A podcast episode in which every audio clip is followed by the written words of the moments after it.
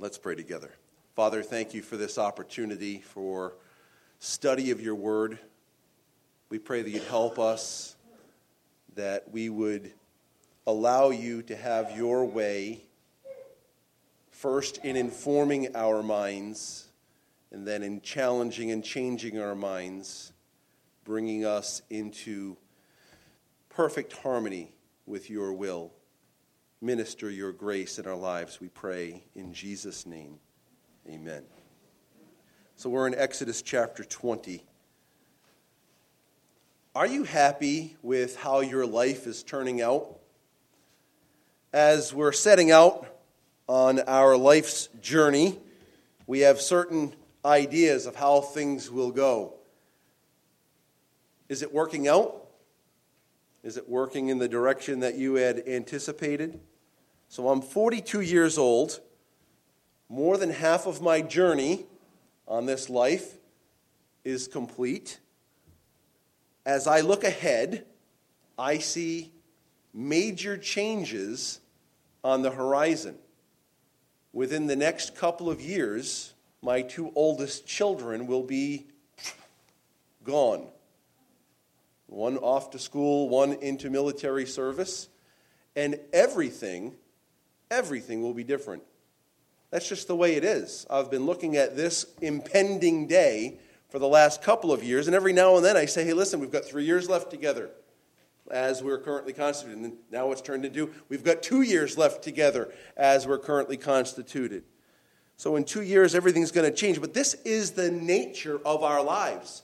Our lives are filled with transitions, and so we have to be ready to adjust. It's essential that we learn to find our fulfillment in the one who doesn't change. If our, if our perfect little home with our two parents and our five children is what we find as the ideal, and this is where I find my satisfaction, sooner or later that's going to come crumbling down.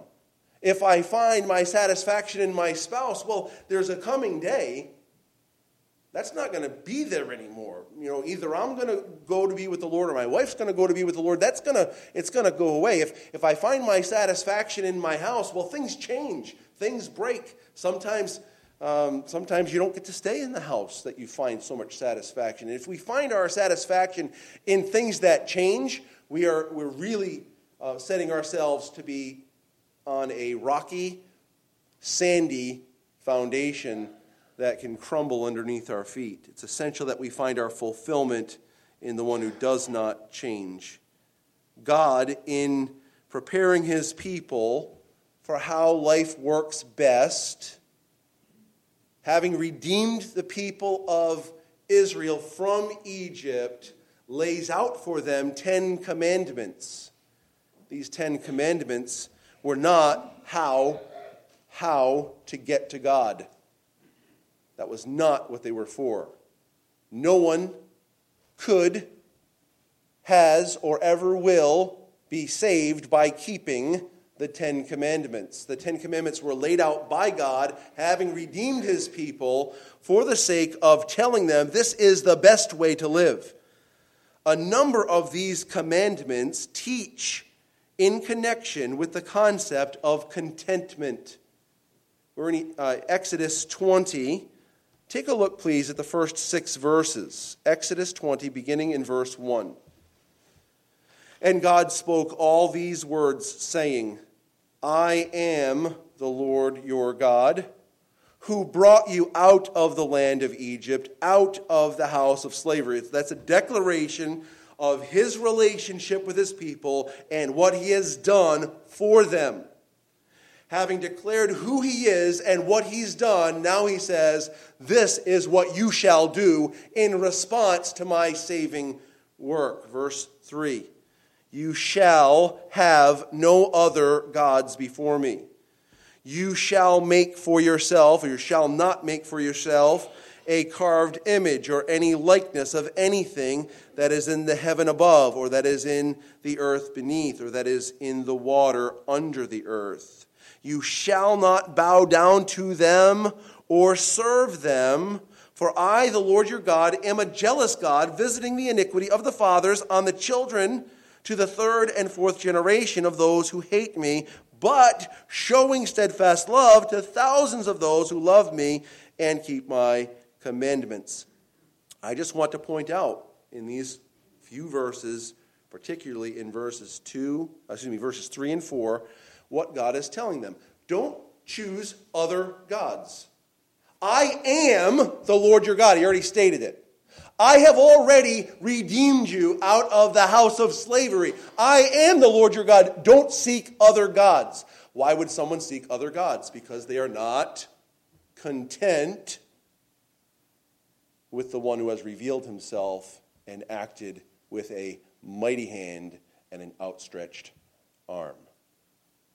Don't make for yourselves, in verse 4, carved images. I need something I can feel. I need something I can see. I need something that will be representative for me of the one I worship. And God says, You don't need it. Be content with what you've already heard of me and seen of my power in your life. So these things, while they deal with worship, deal with contentment and covetousness. As you turn to the second table, the table that deals with our relationship with other people on earth, look at verse 14. You shall not commit adultery. Adultery is sexual relationships outside of the bonds of marriage. Why would someone do this? Because they are not content with the one that God gave them. Look at verse 15. You shall not steal. Why does someone steal someone else's property? Because they're not content with the property that they already possess. Look down at verse 17. You shall not covet your neighbor's house. You shall not covet your neighbor's wife, or his male servant, or his female servant, or his ox, or his donkey or anything that is your neighbor's. So, where he lives, his one flesh companion, those who are serving and meeting his needs, those animals that are service animals, maybe even his chariot. Don't covet your neighbor's chariot. He's got a really nice chariot. Well, why are we coveting? What's the reason? Because we're not content with such things as we have. So, even uh, just a cursory look at the Ten Commandments, God is revealing the human nature. Human nature. The reason God is laying these things out is because He knows what is in man, He knows what is in me, He knows what is in you. We're not content with our God. We're not content with his being transcendent. We need something we can have immanent, something near, something we can feel, something we can see.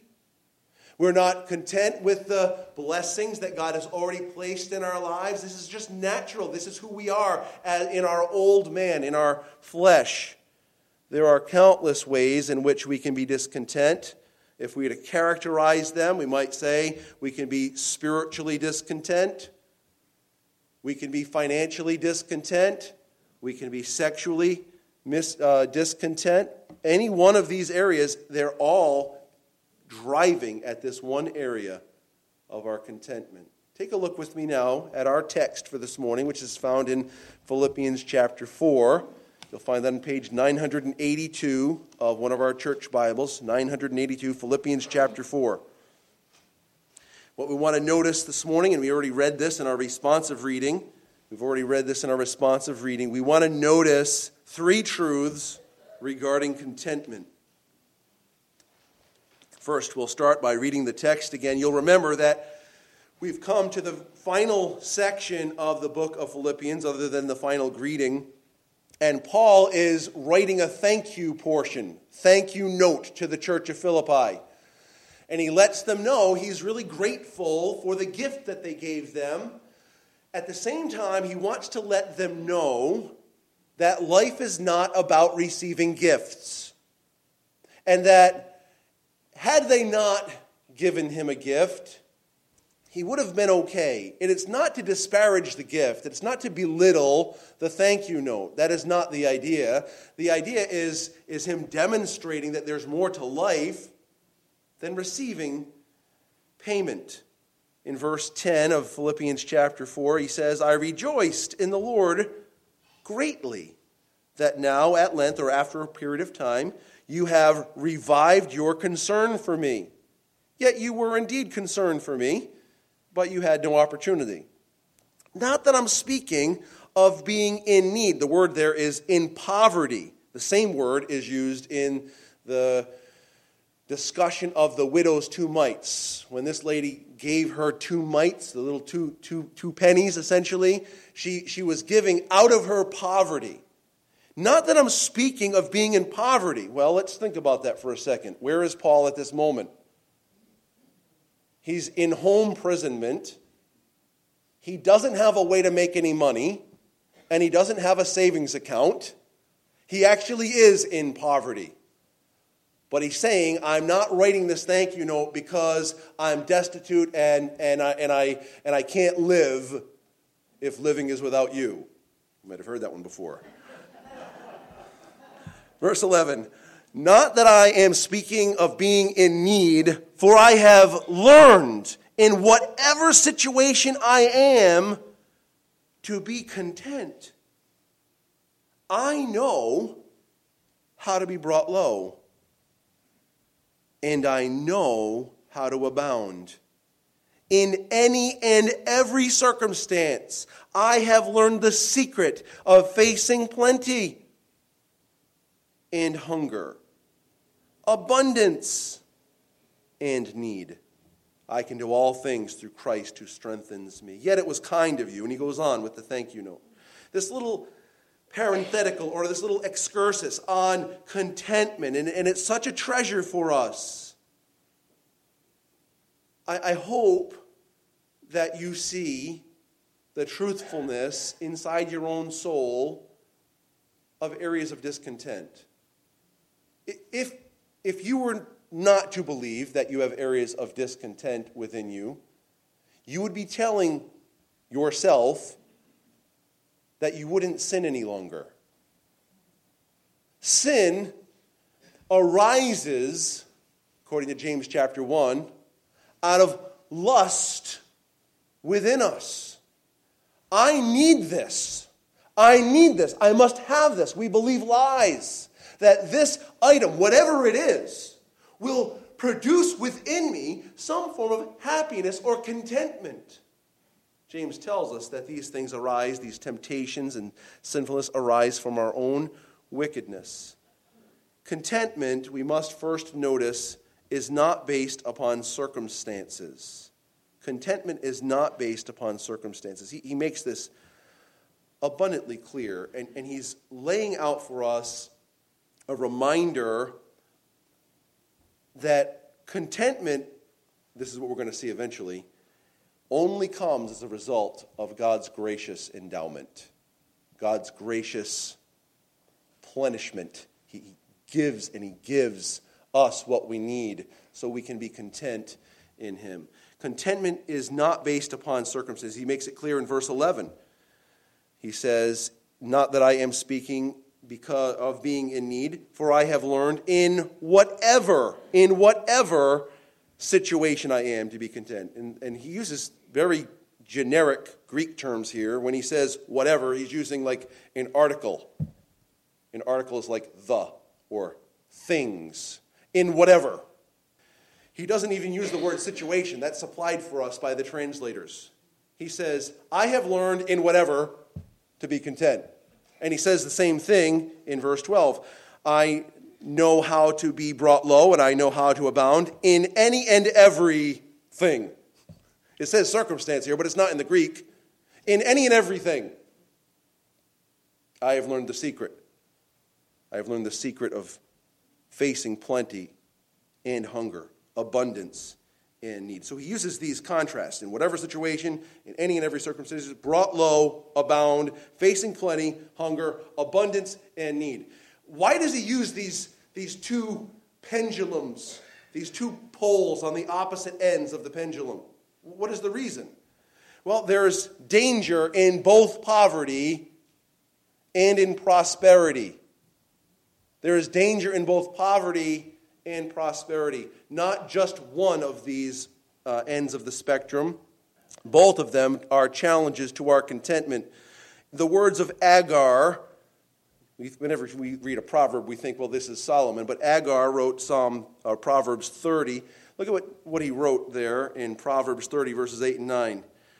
Remove far from me falsehood and lying. Give me neither poverty nor riches. Feed me with the food that is needful for me. I should probably read that statement every day. Just the food that's needful and no more. Lest I be full and deny you and say, Who is the Lord? Or lest I be poor and steal and profane the name of my God. He makes he makes this statement Poverty brings one set of challenges toward my contentment, and riches brings another challenge to my contentment because I start to find my contentment in the thing given rather than the one giving it. We all struggle here. We, we all struggle here. Sometimes we don't have enough, and sometimes we have plenty. When we don't have enough, we want more. When we have plenty, sometimes we still want more, but oftentimes it takes our eyes off of the one who provides it. If contentment were based upon circumstances, we would be in a constant state of flux. Our contentment levels would rise and descend, rise and descend, because the things we have rise and descend when we have something uh, that we, we finally attain something we've wanted, uh, we will be, uh, have a sense of satisfaction until the new toy smell wells, uh, wears off, right? Uh, it has happened to all of us. Yeah, I want this thing, and, and we get it. It's like, all right, this is great. And then you can kind of live on that thing for a little while, and then, yeah, it's just another thing. It's one of the things we've accumulated or accomplished. We've done it. See, the, the obtaining of something doesn't have to be an item, right? It can be an experience. I've always wanted to climb Mount Washington. I got there, it was glorious, and there it was. Then like, you move on to something else. There's something else that's the new mountaintop experience you're looking for. Contentment is not based upon circumstances. That's what Paul is telling us. Now, who's the real author here? God is the real author. God wants us to know you can be content with nothing, and you can be content with a lot. But the lot and the nothing are not the source of your contentment. There's some one else. Secondly, we want to notice this contentment is learned. Contentment is learned. He uses two different Greek terms to teach us something. This is, it's pretty cool. In verse 11, he uses the word manthano. He says in verse 11, Not that I am speaking of being in need, for I have learned, there's the word manthano, it's to come to know. I have come to know. Well, how did you come to know it? Well, there are two ways of learning something, right? There's learning it academically or theologically, and then there's learning through experience. And oftentimes, the best lessons are those that we learn theologically or academically and then experience. Try having to teach on contentment in a week. Try studying all week and previous on contentment and see if the Lord doesn't give you the opportunity to test the things that you are studying and about to communicate about. This is one of the great privileges of teaching is the Lord always tries you in some way on those things that you're about to expound from the pulpit. Oh yes. This is the way real Christian living works. A, B, and C. All right, let's see how it works in your actual life. The, the Lord has a very kind way of bringing these things to your attention in the process for preparation. Contentment is learned. Manthano, to come to know. Uh, we learn things in different ways. Well, Paul and, and many of the authors of Scripture have given us some great theological truths that we can look at their statements and say, all right, this, this, is, this is correct, and I, and I want to learn from it. And so we study them. And so I'll, I'll draw your attention to the book of Micah, chapter 7 This will be on the screen to my left and right. Listen to what Micah wrote in Micah 7 5 through 7. He wrote, Put no trust in a neighbor, have no confidence in a friend. Guard the doors of your mouth from her who lies in your arms. Now, I don't think that he's making this statement like no neighbor is trustworthy and no friend should you ever have confidence in, and certainly don't trust your wife. That's, his point is not to undermine those relationships, it's to exalt something else. Okay? It's to draw our attention to a better way than those uh, human relationships. For the son treats the father with contempt, the daughter rises up against her mother, the daughter in law against her mother in law. A man's enemies are the men of his own house. But as for me, I will look to the Lord. I will wait for the God of my salvation. My God will hear me. In other words, when you are troubled, you can communicate with these others, but that can't be the source of your satisfaction. The, your expectation, my expectation, and my hope need to be above the human level.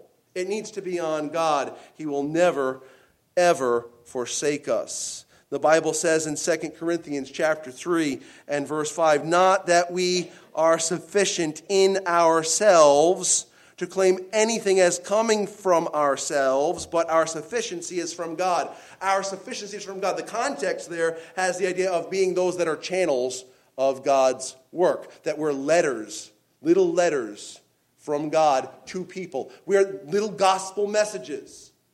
But that gospel does not find its bedrock in this guy. The gospel doesn't find its bedrock in these people. The gospel, its sufficiency comes from God. And if, if the letter that God is writing is going to really pronounce itself and declare itself and be seen, it's going to be because God produces that sufficiency in us.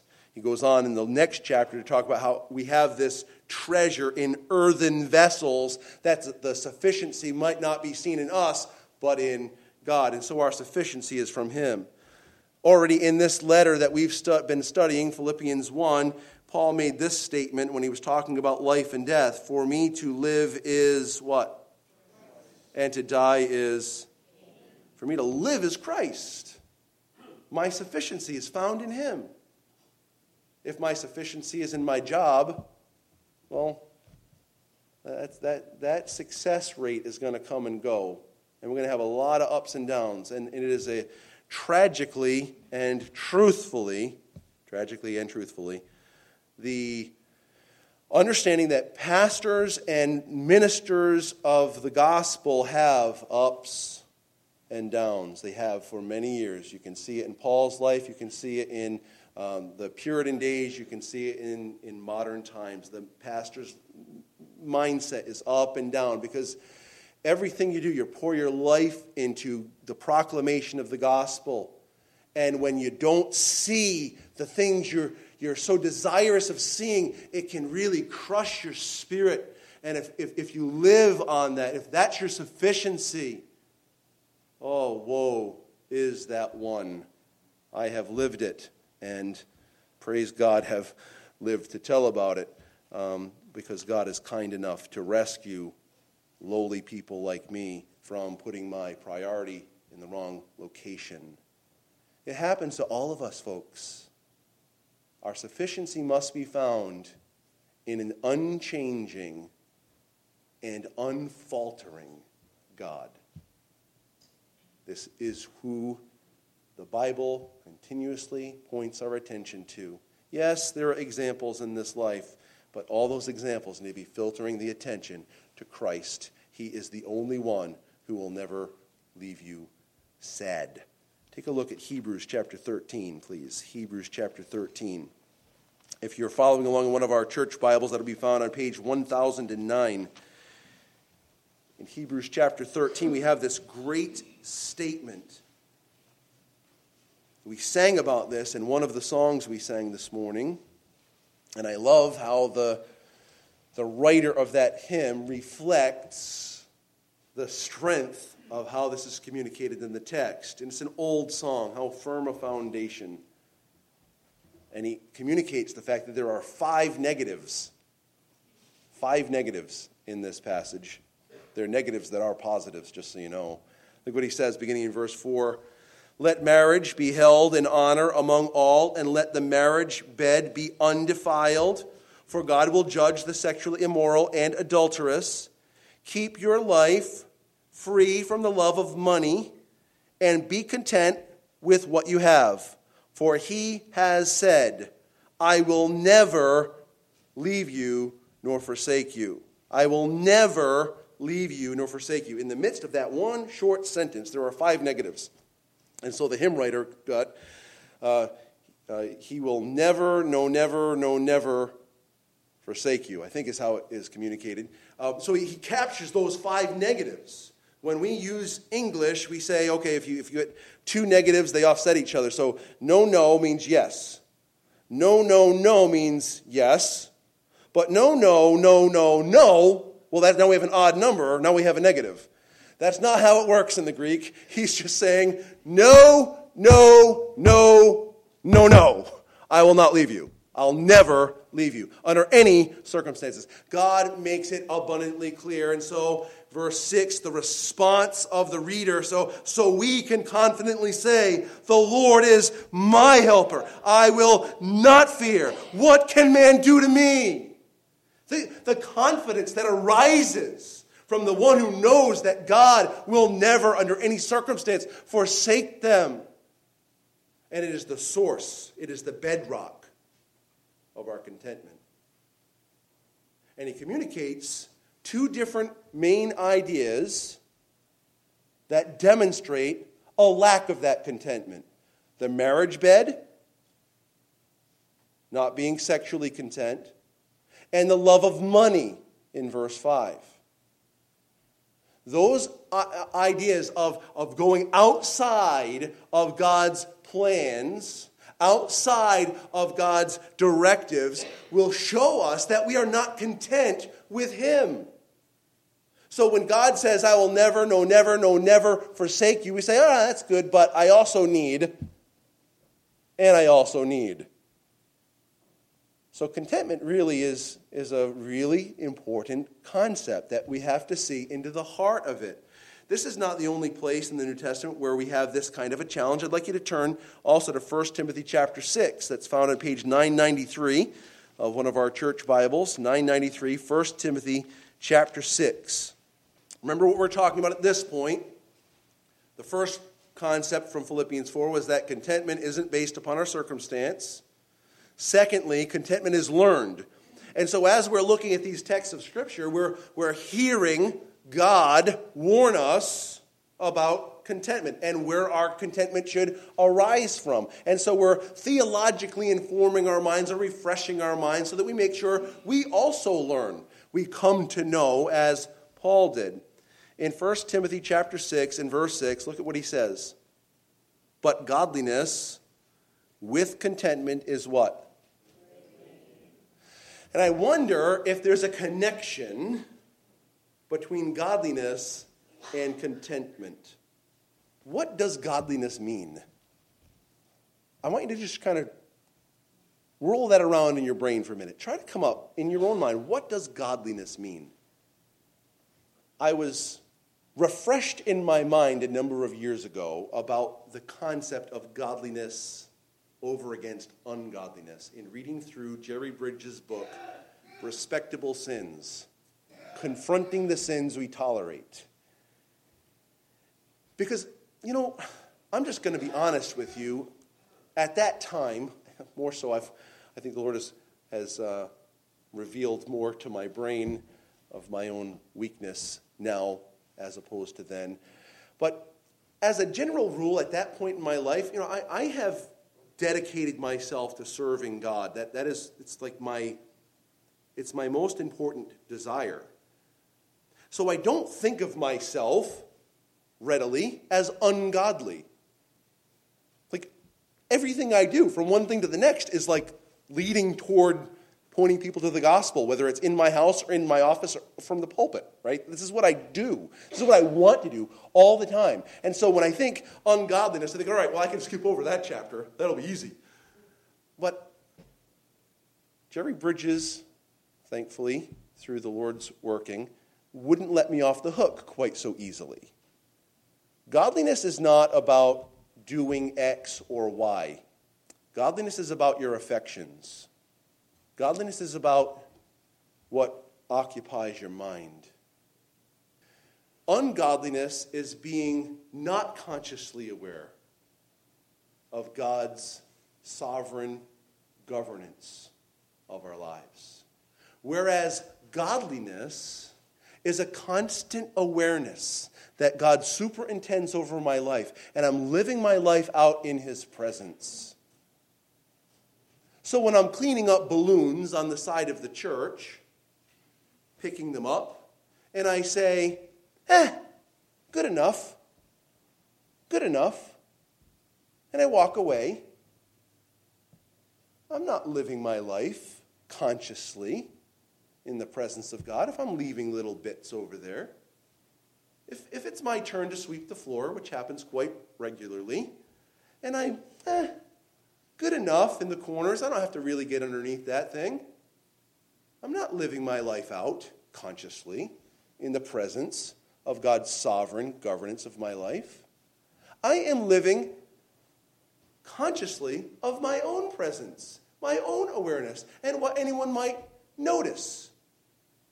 The reality is, the more we are consciously aware of God, the more we recognize, you know, the words I'm about to say to so and so are said in the presence of God. The thoughts I think sitting in my office all by myself, they're thought out in the presence of God. Covetousness, contentment, opposite sides of the pe- spectrum. There, there's a relationship between godliness and these terms when I am consciously aware of who God is in his fullness, when I am consciously aware of his amazing mercy and his boundless grace, my thoughts ascend upward. And I naturally do what Colossians 3 2 says set my affections on things above, not on things of the earth. Or do quite naturally what the author of Hebrews tells me in Hebrews chapter 12 and verse 2 looking unto Jesus, the author and finisher of my faith, for the joy that was set before him, he endured the cross. He despised the shame, and he's now set down in the right hand of the throne of God. We do this naturally when we are consciously aware of God's mercy and grace. But as soon as we move ourselves away from it, godliness goes out the window and so also does contentment. Verse 6 again, but godliness with contentment is great gain. It is, it is of greatest consequence to be content in the presence of God. For we brought nothing into the world, and we cannot take anything out of the world. But if we have food and clothing, with these we will be content. I wonder if that's enough. I, am not questioning God's word. God's word is inspired. This is from God. I also believe that God would not disagree with me to say, without food and clothing, let us also be content. I don't think this is an exhaustive statement. I think it's a general statement. Paul said, I've learned how to be abased. What that means? humbled, brought low, having nothing. I've learned how to do this while facing plenty and what? Hunger. Hunger. No food there. Can we be content while hungry? Not so easy for me. However, if I'm living my life out in the presence of God and I'm recognizing it, say, okay, Lord, this is what you have for me. This is what you have for me. When you're ready, when, when you want me to be supplied, you'll give it.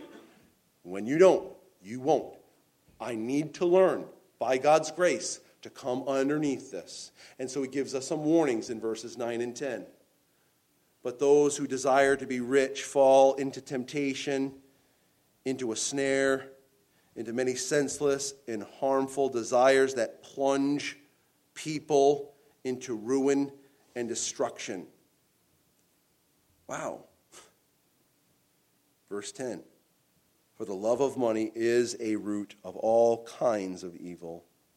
It is through this craving that some have wandered away from the faith and perceived, or excuse me, pierced themselves with many pangs, or in other versions, they've pierced themselves through with many sorrows. Demas hath forsaken me. Remember that? Demas has forsaken me, having loved this present world. Well, he wouldn't say that of Joe Schmo. Joe Schmo has forsaken me, having loved this present world. I don't even know who Joe Schmo is. But Demas was a fellow servant of Christ. And his eyes were diverted from that which is important. His eyes were, were lowered onto a different plane. And as a result of that, he's seeking something that this world has to offer. He's seeking something that this world will satisfy him with. And God gives us a warning. Those who love these things, who seek pleasure in these things, will pierce themselves through with many joys. That's what we are seeking when we're going after something. Well, uh, this will give me joy. This will give me peace. This will give me contentment. This will give me something. I'll be happy. God says it'll pierce you through with many sorrows. It will never satisfy you because you'll get you'll get what you wanted and you'll find out who you really are. That's the thing about riches. Anyone that has, has attained unto riches has come to themselves and thought, well, much like Solomon, I have gardens, I have homes, I have all this fruit, Have all this stuff. And what does it mean? Vanity of vanity, all is vanity. It's vexation of my soul. Because one day I'm going to be gone, and all this is going to go unto my children. And what if they're just a bunch of fools? wow, Solomon, you've got some real issues. When you have everything and you're still not happy, think, ooh, something's up. This is why God is telling us, or at least one of the reasons why He's saying, when you love money, it will pierce you through with many sorrows because you're going to find out just how shallow of an existence that you're living. Godliness, on the other hand, that really arises into a position of contentment. When we are recognizing that everything we have and everything we are and everywhere we're going are all authored by the God of creation, we'll say, okay, Lord, you've blessed me. This hurts. I don't necessarily like all these things that are going on, but you are orchestrating my life. I will live my life out in your presence, recognizing your right as the sovereign creator, sustainer, and judge. Godliness with contentment is great gain because I don't have to worry and wonder oh, how is it all going to turn out? How is it all going to turn out? No, the Lord has every breath, every breath numbered. All your days, every one of them, written in a book before you lived out the first one. It's incredible. So this is this is information. We, we take this information, okay, we learn it, all right. And then experience informs what we learn from theological truth. Life experiences tend to strip away confidence in the things of this life. The new car gets a scratch. The house needs to be painted. Some of you like that. I wish I did. Your body starts to hurt. Your baby becomes an adolescent. Your husband's jokes become a little old what types of things did Paul experience that brought the theological truths to a place where he understood them in experience? Trial, persecution, after persecution. Read Acts. read the book of Acts. Just read it. You'll find Paul constantly under attack. Chapter 14, chapter 16, the whole last part of it is him heading off for trial. The book of Philippians is written while he's in jail. We know the book of Second Timothy is written while he's in an in underground jail with rotten, disgusting sewerage flowing around him. He learned through the things that God brought him through because God sovereignly has a purpose and a plan for all of our lives. So contentment can be learned through biblical truths and through life experiences. Now, back in Philippians chapter 4, we, we want to come to the second term for learning here. It's ch- uh, chapter 4 of Philippians, it's 982 in a church Bible. In verse 12, we come to another Greek term. Well, we're going to come to English, but I'm going to tell you what the Greek term is. In verse 12, he says, I know how to be brought low, and I know how to abound. In any and every circumstance, I have learned the secret. I have learned the secret of facing plenty and hunger, abundance, and need. The second word for learned is the Greek term mueo. I have learned the secret. The word is used in pagan religions of that time for a initiation, special knowledge into a certain plane of spiritual truth. Well, Paul's not talking about that. He's using that cultural background to help them to understand that there's a way in which he came to learn through through what God has taught him, through the truth of the scriptures, and what God has taught him through his life experience, uh, but also this otherworldly demonstration of learning. God supernaturally and graciously gave to Paul the ability to be content in the worst situations. He writes this in this tense and mood. Ready? He, it, it is a perfect perfect tense. Perfect is a past tense word, something that took place back here. But it has continuing results. So when he says, I have learned the secret, I have learned this, and that, that, that lesson is an ongoing demonstration in my life. This is one of those lessons I'll never forget. And it's passive, means it comes from outside of him. It comes from outside of him. Now, that's important in the context because in the first century, when they talked about contentment, it was all about something that came from uh, being self sufficient. I have everything I need, I have no further needs. I have become self sufficient in that you can take all my stuff and I'll be fine. You can give me all this stuff and I'll be fine. I am self sufficient. Paul is not saying that. He's using a perfect, happened in the past, continuing results, and a passive, God did this. God taught me this.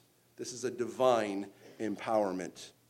I wonder, ladies and gentlemen, can we ask God for this kind of knowledge? Can we ask God to teach us to be content with such things as we have? Can we ask God, Dear God, please teach me the secret of facing much, plenty, and hunger. God, can you please teach me to be content when I'm brought low and when you cause the situations around me to abound? Can we ask Him to do that? I think we can. I think we can. Contentment is learned. We saw that. Contentment is not based upon our circumstances. Finally, and is related to that last portion, contentment is found in God's gracious supply. Verse 13 I can do all things through him who strengthens me. Will you read it with me? I can do all things through him who strengthens me. All right. Take a break, take a deep breath. This verse does not mean if you can conceive it, you can achieve it. This verse does not tell you that even though you have a small IQ, you're going to do really great in your SATs if you'll just pray. This verse does not tell you if you don't exercise and you go into the military and you take your physical readiness test that you'll pass it because I can do all things through Christ who strengthens me. That's what it says. It also has a context, right? Doesn't have a context? So, like, you mean I can't fix my car if I have no mechanical knowledge? You mean I shouldn't tackle that electric, electrical problem in my house if I don't know what I'm doing? Probably not. Let, let me give you a, here's, here's tip number one. If you're going to mess with electricity in your house, turn off the circuit breaker. Now you have at least a little tidbit of knowledge before you start messing around with it. But Philippians 4:13 by and large is not going to help you with your electrical problem. What it does help us with is what God is telling us in the context. The context is about being able to be content regardless of the circumstances that we are in. And so, what he tells us in verse 11, again, we're going to get that, those generic words again. Not that I am speaking of being in need, for I have learned in whatever. I have learned in whatever. In verse 12, I know how to be brought low, and I know how to abound in any and every. I have learned the secret of facing plenty. Verse 13 in the original reads like this, or this idea All things I am able to endure because he gives strength to me. All things I am able is what it says. I added endure just for a little help. All things I am able because he gives strength to me. Because of him who gives strength to me. Those are the those that's what it is in the Greek. All things. Well, he just kind of gave us all things in verse 11 and 12. The situations you're in whatever you find yourself in, whether it's in plenty or in lack, God says, I will give you the ability to endure it all because I'm the one who gives strength to you. And so we recognize that contentment is found in God's gracious supply. Why is this? When we truly enter into a relationship with Jesus Christ, we find what our soul longs for.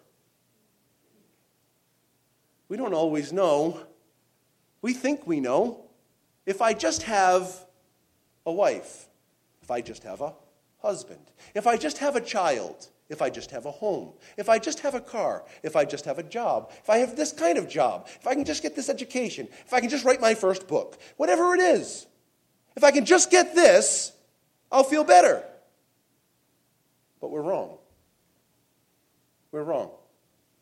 That doesn't mean that having a wife, like, I, I can't fathom life without my wife. She's my absolute best friend. She thrills my soul every day. I mean that literally.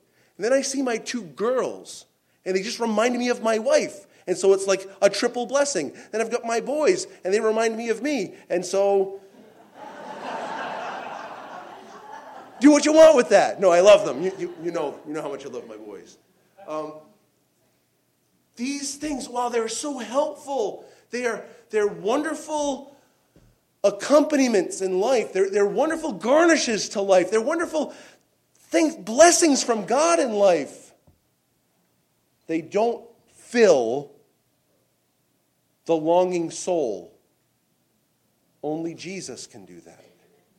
The rest that Jesus brings to a weary soul is otherworldly. You know, many of you know what that means. You know what that's like. You've experienced God doing something for you. You would have no ability to do this. I'm talking about contentment now. It cannot be taught through lessons, it must be spiritually given. This is when we realize with Abraham that God is our exceedingly great reward. This is when we realize with the psalmist that God is our portion forever. This is when we realize with Paul that Christ is our life. Then we're able to face the moments of poverty with a renewed vision and the moments of great wealth with a renewed vision. Because we agree with what God wrote through Paul in 2 Corinthians 4, verses 16 and following where he wrote, So we do not lose heart. Though our outer self is wasting away, our inner self is being renewed day by day. For this light, momentary affliction is preparing for us an eternal weight of glory beyond all comparison. As we look not to the things that are seen, but to the things that are unseen. For the things that are seen are transient, but the things that are unseen are what? Eternal. God has a way of doing this, bringing our attention from here on this plane up. Up. This is where contentment resides. When you and I recognize and when we try with our finite minds to understand, okay, this life is so short. Everyone has told me since I first had Alexis in 2002, it's going to go by fast. Hey, listen, I try to listen. Drew comes up in 2003. I've been listening. It's going to go fast. I got it. I believe you. I agree. 2005, Aiden comes along. I believe you. I believe you. People are still telling me, I agree. I'm seeing it happen. You guys have children, they come up, they're gone. I see it. I'm not, you know. But then, you're like, wow, that's fast. I can't believe it. I'm 42. I came to this church in 1991, I remember that there was a, a, surprise birthday party for the Crosicks. They had just turned, I, I shouldn't t- say what the age is. They don't care, all right, thank you. They just turned 40. I was 15. Like, they're like wicked old. I'm older now than they were then. And I look at my kids, and, I, and I, I, try to look at my kids in that light and think, man, they think I'm wicked old. they do. It's unbelievable. Point is, it's just flying by. The day is coming, maybe today, where our Savior will return.